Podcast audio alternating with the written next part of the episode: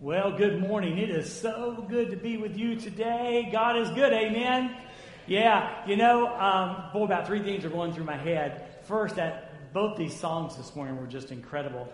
And I told David the first time we saw him the, the, sang the second song, I said, David, it just didn't really ring my bell. Well, it's ringing now. What a wonderful song. It's just incredibly filled with truth. And then I thank so much for our young people. I know you may get tired hearing that week after week. I'm so appreciative. A couple of guys came up to me and said, We have a proposition for you. I said, What's that, buddy? He goes, We want to start a youth choir.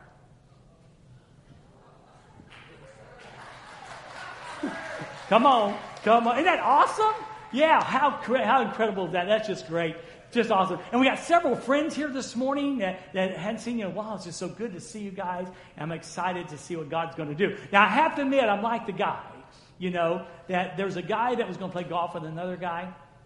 And so, um, so he said, Now, here's the deal. I'm going to play with you. He says, But I got two gotchas. Okay? And he goes, Well, okay, what's that? He goes, Well, you'll find out. So the guy gets ready to tee off, you know.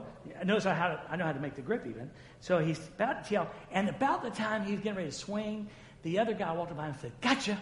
And the guy jumped. And then he goes, That's one. So with the technology glitches this morning, I feel like that golfer has got, That's one. So David said, I said, Dave, what if it happens again? He goes, Don't stop.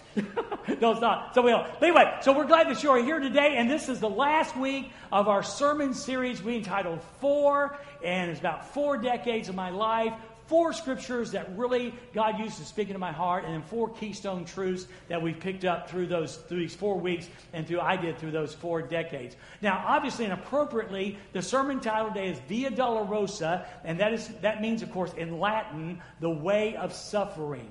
And we want to tie in the idea that his suffering also helps us through our suffering. His steps are our steps. And the scripture is Psalm 37, 23, and 24.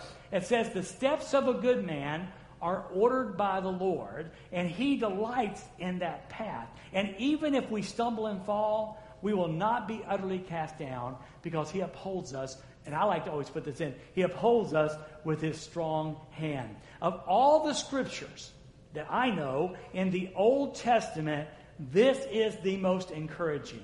It came into my life in a big way about seven or eight years ago, but I discovered recently I've got all this stuff on my shelf, and a long time ago in a galaxy far, far away, um, Judy gave me a, a little one of those little half folded plastic things, and on it had a scripture, and I was putting some stuff away. I got too much stuff on my shelves. So I was putting it away, and there it was.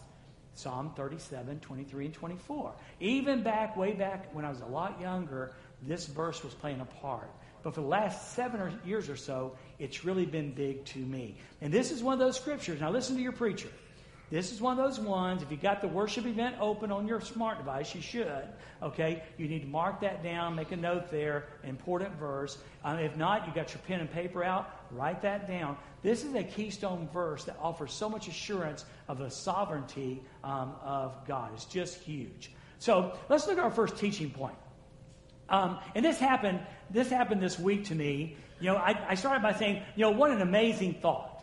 What an amazing thought. And here's the amazing thought the same scriptures from the Jewish Old Testament that touch our hearts today, like mine in Psalm 37, 23, 24, the same scriptures from the Jewish Old Testament that touch our hearts today touched his. Now, I've just never really thought about that. You know, we, we understand, you know, from John 1 14, you know, the Bible says that the Word became flesh and dwelt among us, and we beheld His glory, the glory of that begotten, the only begotten of the Father. So, yeah, of course you would say, well, of course he knew Psalm 37, but for some reason it's just really jailed um, with me. We know from 2 Timothy 3.16 that all Scripture is God-breathed that literally that, that it comes out of god so it makes perfect sense but for some reason this week it grabbed me. It grabbed me. And what that means is, is that when it touches his heart, that when he saw these Old Testament scriptures that mean a lot to us, imagine what it meant to him. You know, what 23rd Psalm. The Lord is my shepherd, I shall not want. And I can just imagine as Jesus, as a Jewish boy, a, G- a Jewish man, and as God Himself, as he read that, he realized that he was that shepherd that he was to be the shepherd that met the needs of all the people. I can only imagine as he read Psalm 53, you know, written hundreds of years before the crucifixion, and he read Psalm 53 about the suffering Messiah. We're going to quote a couple verses here in just a moment from that, but the suffering Messiah, and he understood that was him. When he read, listen, listen, listen, when he read Psalm 53, he was reading his future. And he knew that. He knew that. When, when he heard the story or read the story back in Genesis of Noah and the ark, and when he saw the ark, and he knew that the ark represented safety and refuge in, in a great storm, and he knew he was that safety and that refuge. And when he saw the bow in the sky, read about the bow in the sky, you know, God's promise. He understood he was the ultimate fulfillment of that promise. So it's amazing to think, okay, that, that Jesus, when he knew these Old Testament scriptures, he's looking and marveling at the very, ooh, this is good, at the very same ones we do today. Perhaps you've got, perhaps it's the Proverbs 3, 5, and 6. Trust in the Lord with all your heart. Perhaps there's a scripture in your life in the Old Testament that means so much to you. It meant a lot to Jesus, too. It really did. And we close by saying this what it meant for him impacts what it means for us today. So as we look back today on Palm Sunday, Palm Week, okay, Passion Week, as we look back at that, under, and we're going to look at what it meant to him and then how it impacts and, and moves in our lives. Our scripture again is Psalm 37 23, and we start out with the very first part, um, and it says, The steps of a good man are ordered by the Lord. The steps of a good man are ordered by the Lord. Now, this is one of those verses that's really plain and easy to see, okay? And you kind of go, oh, yeah, I know what that means. And I also know I'm not good. So that verse means nothing to me. It means nothing to me. But again, what the verse meant to Jesus changes what it means for us. You see, that when the Bible, if you put the idea in the thought that the steps of a good man, and you understand that good man is Jesus Christ, it changes everything. You see, there was never a good man like that good man. There was never a good man like the man who died on a cross. You know, one day, you know, a guy walked up to Jesus and said, Hey, good teacher, what must I do to have eternal life? And then Jesus responded with a question and said, Why are you calling me good? Don't you know that only God is good? And we understand, and it means that what Jesus was saying, are you calling me good? Are you calling me God? And if you're calling me God, you're absolutely right because I am God. There was never a good man like this good man. See, this good man was 100% God. It was not a, you know, often in marriage people say, well, it's a 50 50 proposition, and you would be wrong if you assume that. And the same thing with, with God. You know, Jesus, it wasn't a 50 50 deal. He wasn't half man and half God. He was 100% God and 100% man. It's amazing. There was never a good man like this man. And this man was perfect, and this man had never sinned. And what's so significant about that? The fact what that meant to him and about him impacts our life even today. There's a great scripture. Um, it's like a it's like a John 3:16 scripture. It's that significant. Paul was writing to the church at Corinth about Jesus and about us. Here's what he said. In 2 Corinthians 5:21, he said, for he made him. Now, David did this for us in, in first service and second service. You know, he was reading a scripture. He made sure you understood it was talking about Jesus. Well, look at this scripture this way. For God made Jesus. Makes it very clear. So whatever's fixing to happen, God made Jesus. What does it say about Jesus? For God made Jesus who knew no sin, who was absolutely the perfect picture of perfection. He knew no sin, but he, made, he knew no sin to be sin for us. So what that means is, is that Jesus had no sin of his own, and yet God made him to be sin for us. In other words, he took on our sin. When Jesus Christ was nailed to the cross, he, he was taking on, now watch, watch, watch, the sins of the entire world every man, every woman, every child. Every sin ever committed was on Jesus Christ. And then Paul makes it clear not only was that sin on Jesus, but he became that sin. He had no sin, and he became that sin, and then he endures the wrath of God on the cross for us. He who knew no sin became sin for us. Well, why did that happen? Well, Paul tells us that we might become the righteousness of God. See, God didn't just make us good through the sacrifice of Jesus Christ on the cross, through our faith, our belief in what Jesus Christ did on the cross. God doesn't just make us good, He makes us righteous. Now, this, I, wish, I wish I'd really got this a long time ago. Because most of my life, I've always felt like God was always mad at me because hard as I try, I just couldn't get it right. Now, maybe you're out there and you go, dude, I get it right all the time. Well, I would probably, well, God would beg to differ, and probably your wife would beg, or husband would beg to differ also. But I was one of those people that never got it right. I just didn't get it. And I finally understood that, that God accepts me, not because of my good works, not because I get a few things right. He accepts me because of the righteousness of His Son. It was kind of like a trade deal. Jesus said, I will take your sin and exchange, I'm going to give you my righteousness. Now, what that means is this verse now comes alive. Because if you're here today and before that teaching I just gave you, you said, That's a great verse, but I'm not good, so that verse doesn't apply to me. Now, as a Jesus follower, you understand it does because God calls you righteous. So your steps, the steps of the righteous man or woman that you are in Jesus Christ, are ordered, are ordained by the Lord. It's huge. So what's our next teaching point? Our next teaching point says this. Whether, rather, whether it is the path of Christ through Passion Week or your path through next Tuesday, we can rest in the assurance that He's in control. This is when I said it.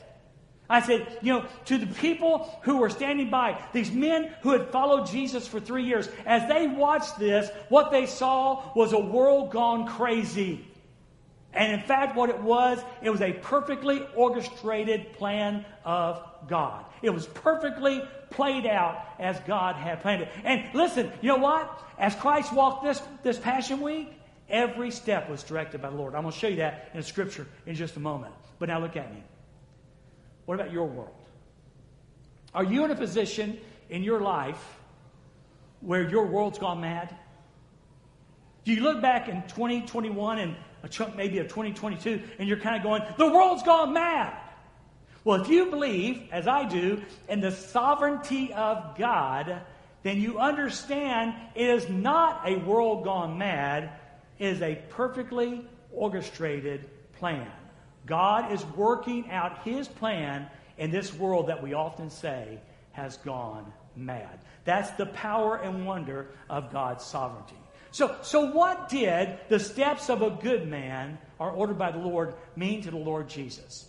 Well, in Acts chapter 4, we get a beautiful picture of this. Um, the story goes like this uh, Peter and John have been arrested for preaching the gospel. Okay, they were preaching, and the temple folks got all mad about it, so they arrested them, and finally they let them go. But they go back to, I love this, the Bible says they went back to their people.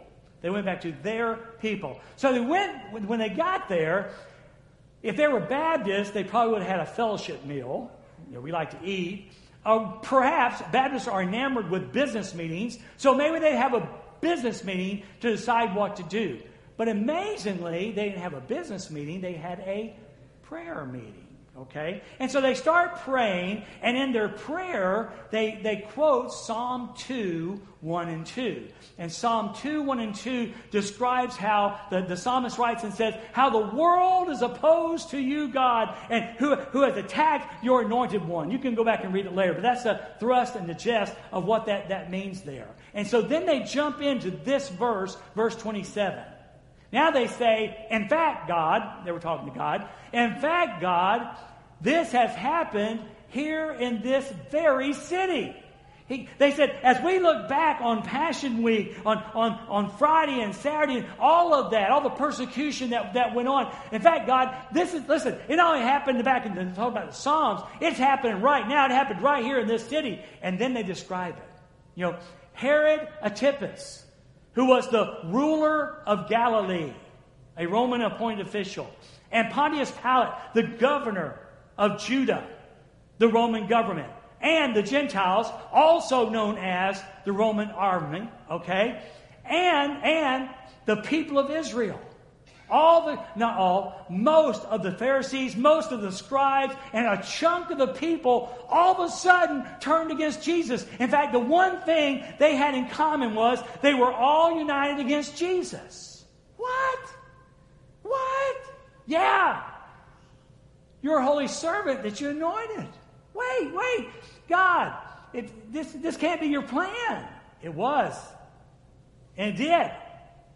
But this last verse, this is, now see, you need to get your, your worship event out and you need to take a note here. You need to get your paper out and write this down because this is huge. It gives you a whole different understanding of this Passion Week. Verse 28. But everything, somebody say everything. Yeah, it not part, not part, okay? Not like God had, God didn't get it half right. He didn't get a 33%. Uh, the culture didn't on a curve, okay? But everything they did, everything Herod did, everything Pilate did, everything the Roman army did, including spikes in his hands, in his feet, the scourging of his back, the, the uh, crown of thorns, and the spear in his side, everything they did was, are you ready? Determined beforehand according to your will. It was not a world gone mad, it was a perfectly executed plan. And here's what you need to understand the same God that organized that plan organizes the plans of our life. Doesn't mean, see, we get frustrated with God because it's not exactly easy or what we want. But God's got this magnificent plan that He is working on, and we need to allow Him to do that. So, what does that mean for us then? It means Proverbs 16:9. Proverbs 16:9 says this. We can make our plans, and we do. We make plans. But it's the Lord that determines our steps. It's the Lord that determines our steps. So, so we're if for next Tuesday, and our world seems to be going mad when things we just don't understand, when a doctor's diagnosis makes no sense, um, when, when, when your marriage is in great struggles, when your parents, guys, are just not getting it right, all right? All these different things that are going on, we have the confident assurance listen, you know, we've got plans, but the Lord determines our steps. And that is so big and so huge. So, yes, the steps of a good man are ordered by the Lord. And because the Father orchestrated the steps of his son all the way through Passion Week. He also directs our steps. And because of what it meant to Jesus, that he became sin, that we can become the righteousness of God, so we have the assurance that God determines our steps. And then, and then he says this The steps of a good man are ordered by the Lord, and he delights in our way. What? What? Yeah, see, you got to understand something. Now, look, look at me. God only has a plan for you and for me and for his son, but it's a plan he delights in. God always gets it right. God always gets it right. Um, I think I quoted something one time, and I said something like this. I'm pulling it out of my head. Said, you know, if we could see everything that God sees, we would agree with everything God does. We, we don't see that necessarily.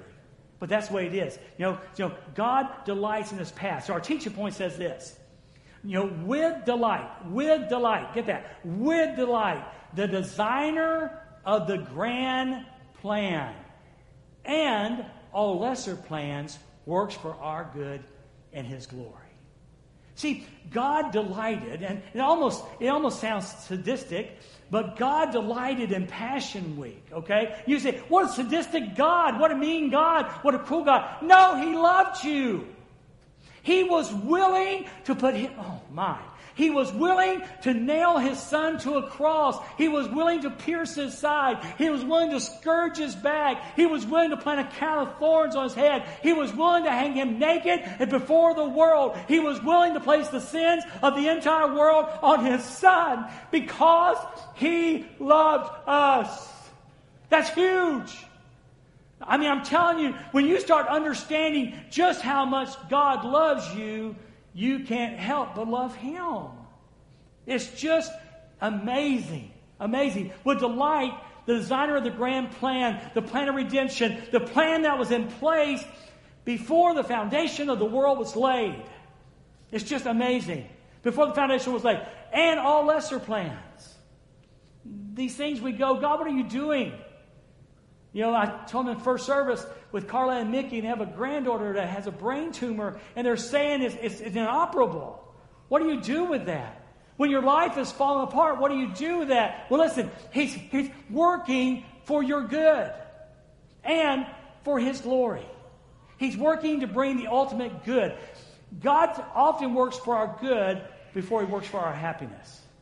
God often works for our good before He works for our happiness. And the whole deal is that we learn to trust Him.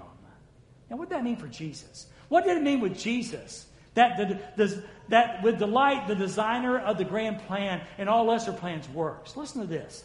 This is one of those scriptures from Isaiah 53. This, this is a scripture that Jesus knew, that Jesus read. In fact, as God, you could say Jesus wrote. Here's what it says in Isaiah 53 10a. Yet it pleased the Lord. Yet it pleased the Lord to bruise him. He has put him to grief. The word bruise there in the Hebrew means to crush severely. To crush severely. So it pleased the Lord to crush him severely to put him to grief. Sadistic? No. Love? Yes. Isaiah 53 5, another verse in that great chapter that's looking forward to the death of the Messiah. Um, it says, He was pierced. He was pierced because of our rebellion. He was crushed because of our iniquities. The steps of a good man are ordered by the Lord, and He delights in His path. So, what does that mean for us? It means Romans 8 28 is more than a cute scripture in the Bible. It adds credence, it has weight, it adds authenticity. Here's what 828 says We know. Confident assurance. We don't guess, we don't think. We know that all things Remember the thing that you're wrestling with right now? Mm-hmm. All things work together for the good of those who love God, who are called according to his purpose. Just like Passion Week, with all its world gone mad appearances, was a perfectly orchestrated plan for our redemption, so the things, the puzzles that God is working in your life are for your good. Doesn't mean they are good. It means they are for your good. You know, often, if you look at a Persian rug, a handmade rug, and if you flip it over and look at the backside, you remember all the knots, all the strings hanging arbitrarily, and you go, hmm. But if you flip that rug over, you see the beautifully woven pattern. Trust me, that's it. Down here, down here we see the bottom. Down here we see all these circumstances, all the strings and all the knots. And we go, God, what are you doing? What is up? How can you be a good, gracious God and allow this in my life? And he would say to us, just wait. Because one day, as a Jesus follower, when we get to heaven, we're going to see the top side of the rug.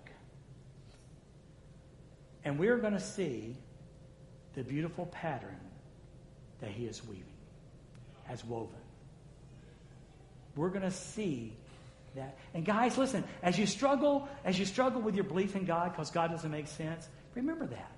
We're not intended to know everything here, rather, we're intended to know everything there.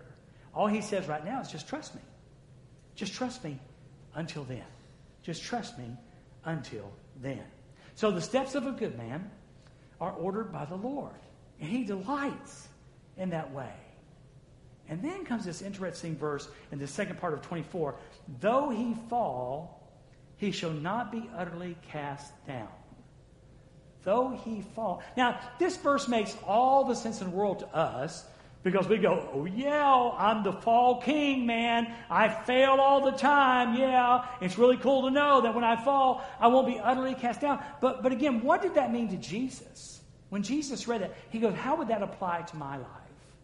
Well, yeah, there's one place in the Bible where the Bible, that I can tell now, that I can tell, you let me know, I'm sure, if I'm wrong, but in the New Testament narrative of Jesus, there's only one place where the Bible says he fell. And it wasn't failure, is a literal prostrate on the ground. Did you know? Did you think about it? Let me know if you find another place. But there's one place. And, and there's one place where he could have been utterly cast down, but he wasn't. He wasn't. So, so where would that be? And we may have already guessed, it's the Garden of Gethsemane. It's the Garden of Gethsemane. Let's look at that teaching point. See, even in his humanity, even in his humanity, Jesus wasn't knocked down by circumstance or fear. In other words, even, even when his speaking from his humanity side, you know, when he when he was on his face, you know, and, and, and when he was almost seemed like knocked out for the count, it wasn't fear or circumstance. For us, it would have been. But for him, it was surrender and worship. Let's look.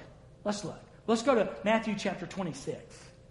And I want you to really grasp what this says. In Matthew 26, 38, you know, he said to them, uh, the boys are over here, okay, and Peter, James, and John are here. And so he's speaking to Peter, James, and John, and he says, he said to them, I am deeply grieved. I am deeply grieved. Physically, he knows what's going to happen in about 30 hours. He understands what the Romans called the death of deaths. He understands that this was called, this, this was so horrible that it was against the law to crucify a Roman citizen. He understood. He knew what was coming. So he's deeply grieved because physically. He's deeply grieved because of spiritual. Spiritually. He knows. Now, let this soak in because I don't think you got it the first time. Every sin of every man, woman, and child ever created by God, ever born, every sin was on him. The thought you had last week, the thought she had last week, the lie you told, well, we could go on forever. He spiritually understands, and that for that sin, because the wages of sin is death, that wrath, God's wrath, is going to be poured out on him on the cross. What? He understands that. Emotionally, he understands, and I think it's probably his human side when he cries out and says, My God, my God, why have you forsaken me? That was his humanity speaking out. As deity, no, God was there. But in his humanity, he felt forsaken of his father. He is deeply grieved. How much? And here's our first point to the point of death. He was cast down, but not utterly. What would have, listen, get this. What would have done, what would have killed a Norman person didn't kill him. We often talk about the scourging. They say the scourging would have killed a normal man, but Jesus had an appointment with the cross. The emotional stress, according to Jesus, the emotional stress was so great if it hadn't been for his appointment with the cross, it could have killed him. Isn't that amazing? Isn't amazing? I'm grieved to the point of death, but not to death, because he had an appointment on a Roman cross. So he says, Remain here and stay awake with me. Well, they didn't. And in verse number, in verse number 29 or 39, we see that. Going a little further, they were here and he was there. Going a little further, he fell. Here it is. He fell face down. This is the only time that I can find Jesus prostrate on his face. And he's before God. It's not in fear, it's not in circumstance, it's not in failure. But he fell face down and prayed, My Father. That word Father is the Abba word. My dearest Father. My dearest Father. If it is possible, and this is where that song that David picked today is just so great. The cup was not removed, he drank it all. He's praying, you know, my Father, if it's possible, let this cup pass from me. If there's any way, and of course, there was no way. There was no way but this way, and he knew that. But he's speaking again, he's praying out of his humanity. He said, if it's, if it's possible, let this cup pass from me. And here it is. Yet not my will, but as you will. And what that what that scripture meant to him is so hugely important. The steps of a good man are ordered by the Lord. He delights in his path, and even if he fall, he will not be utterly cast down. Because Jesus' desire was not my will, but thy will. So, what does that mean for us? What does that mean for us? Well, it means Psalm 73 26. In Psalm 73 26, it says, My flesh, this is us, my flesh and my heart may fail. The spirit's willing, but the flesh is weak. We constantly find ourselves failing. But God is the strength of my heart and my portion forever. Because God was there for Jesus God will be there for us. No matter what trial, no matter what circumstance comes up. And I love, do you see what I added for us? I think it's okay to do this as long as you put it in brackets. My flesh and my heart may fail, but God is the strength of my heart and my portion or my enough forever. If God did nothing else for us but gave us Jesus, it's enough. If God did nothing for us but save our soul, it is enough. If God did nothing else but allowed his son to go and suffer for us, it would be enough. And that finally leads us down to the last part.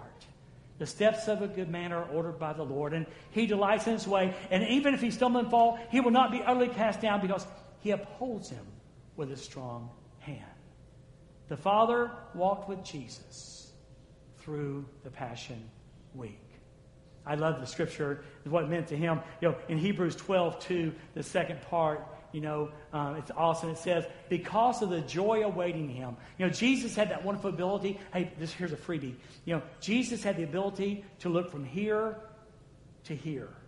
And in between here was 33 years on earth, a crucifixion, a death, a resurrection, scourging, crown of thorns, all that but for the joy awaiting him. He had the wonderful ability to look beyond into heaven.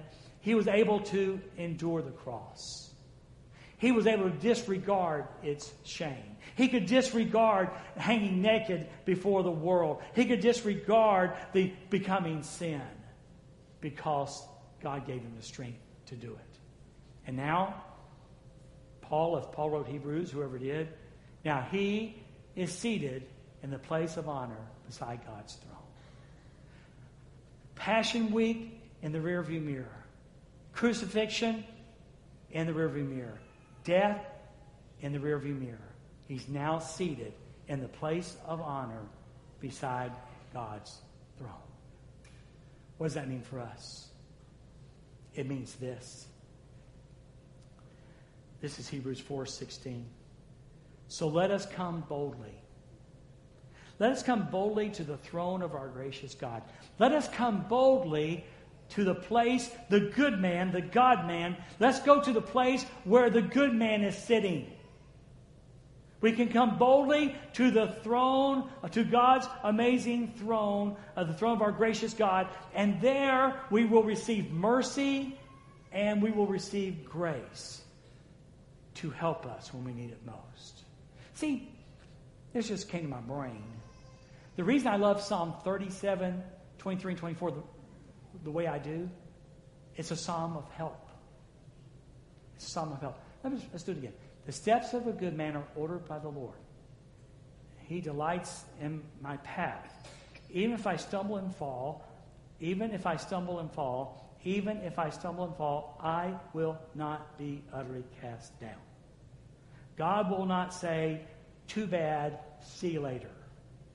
God will not say, you did it too many times, you're done.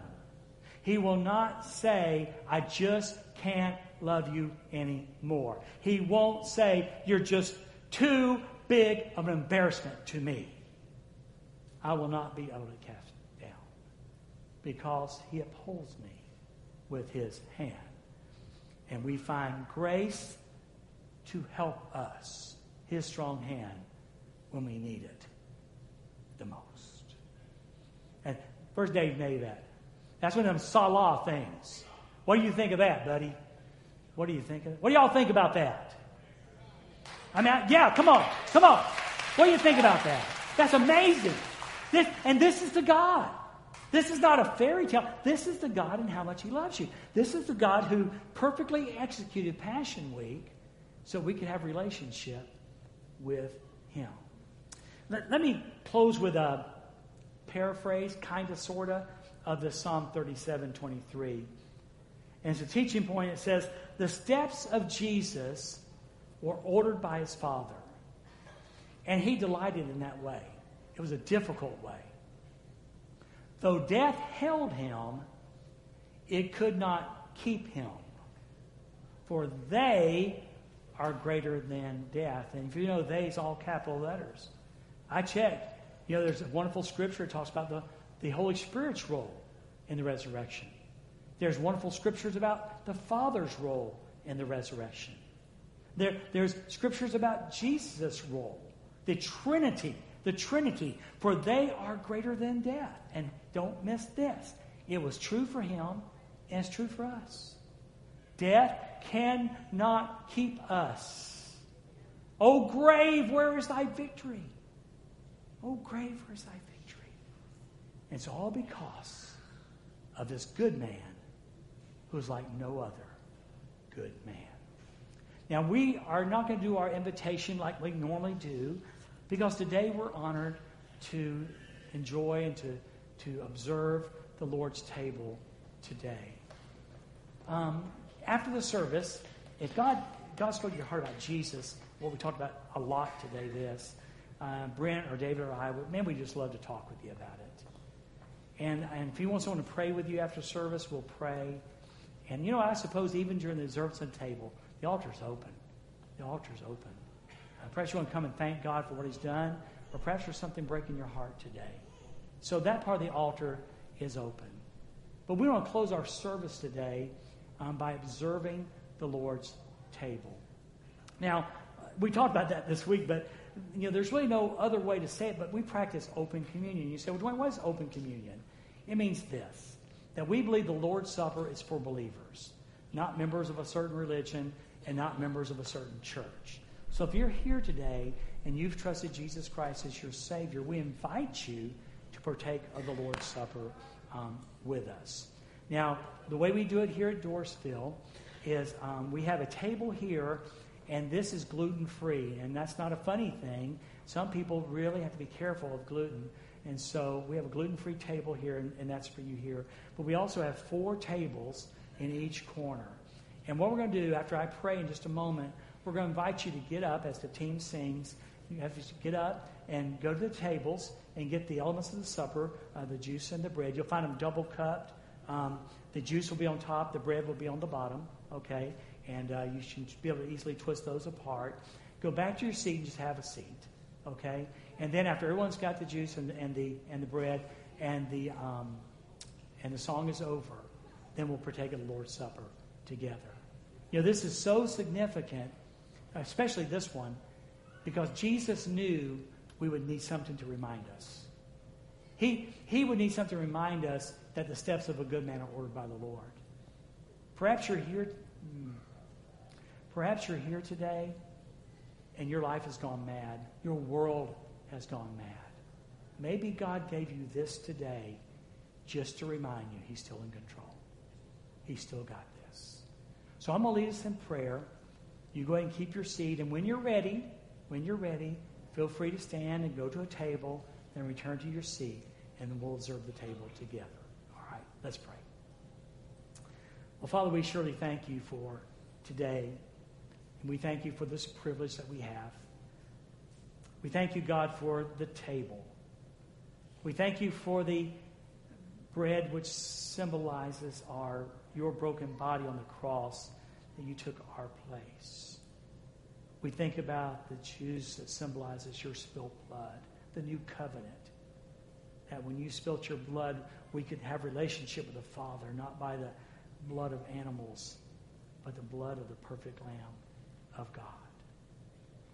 Father, I want to thank you that you do direct our steps. And I'm thankful that you directed the steps of your Son. Thank you that the cup was not removed. He drank it all. And Jesus, I pray this in your precious name. Amen.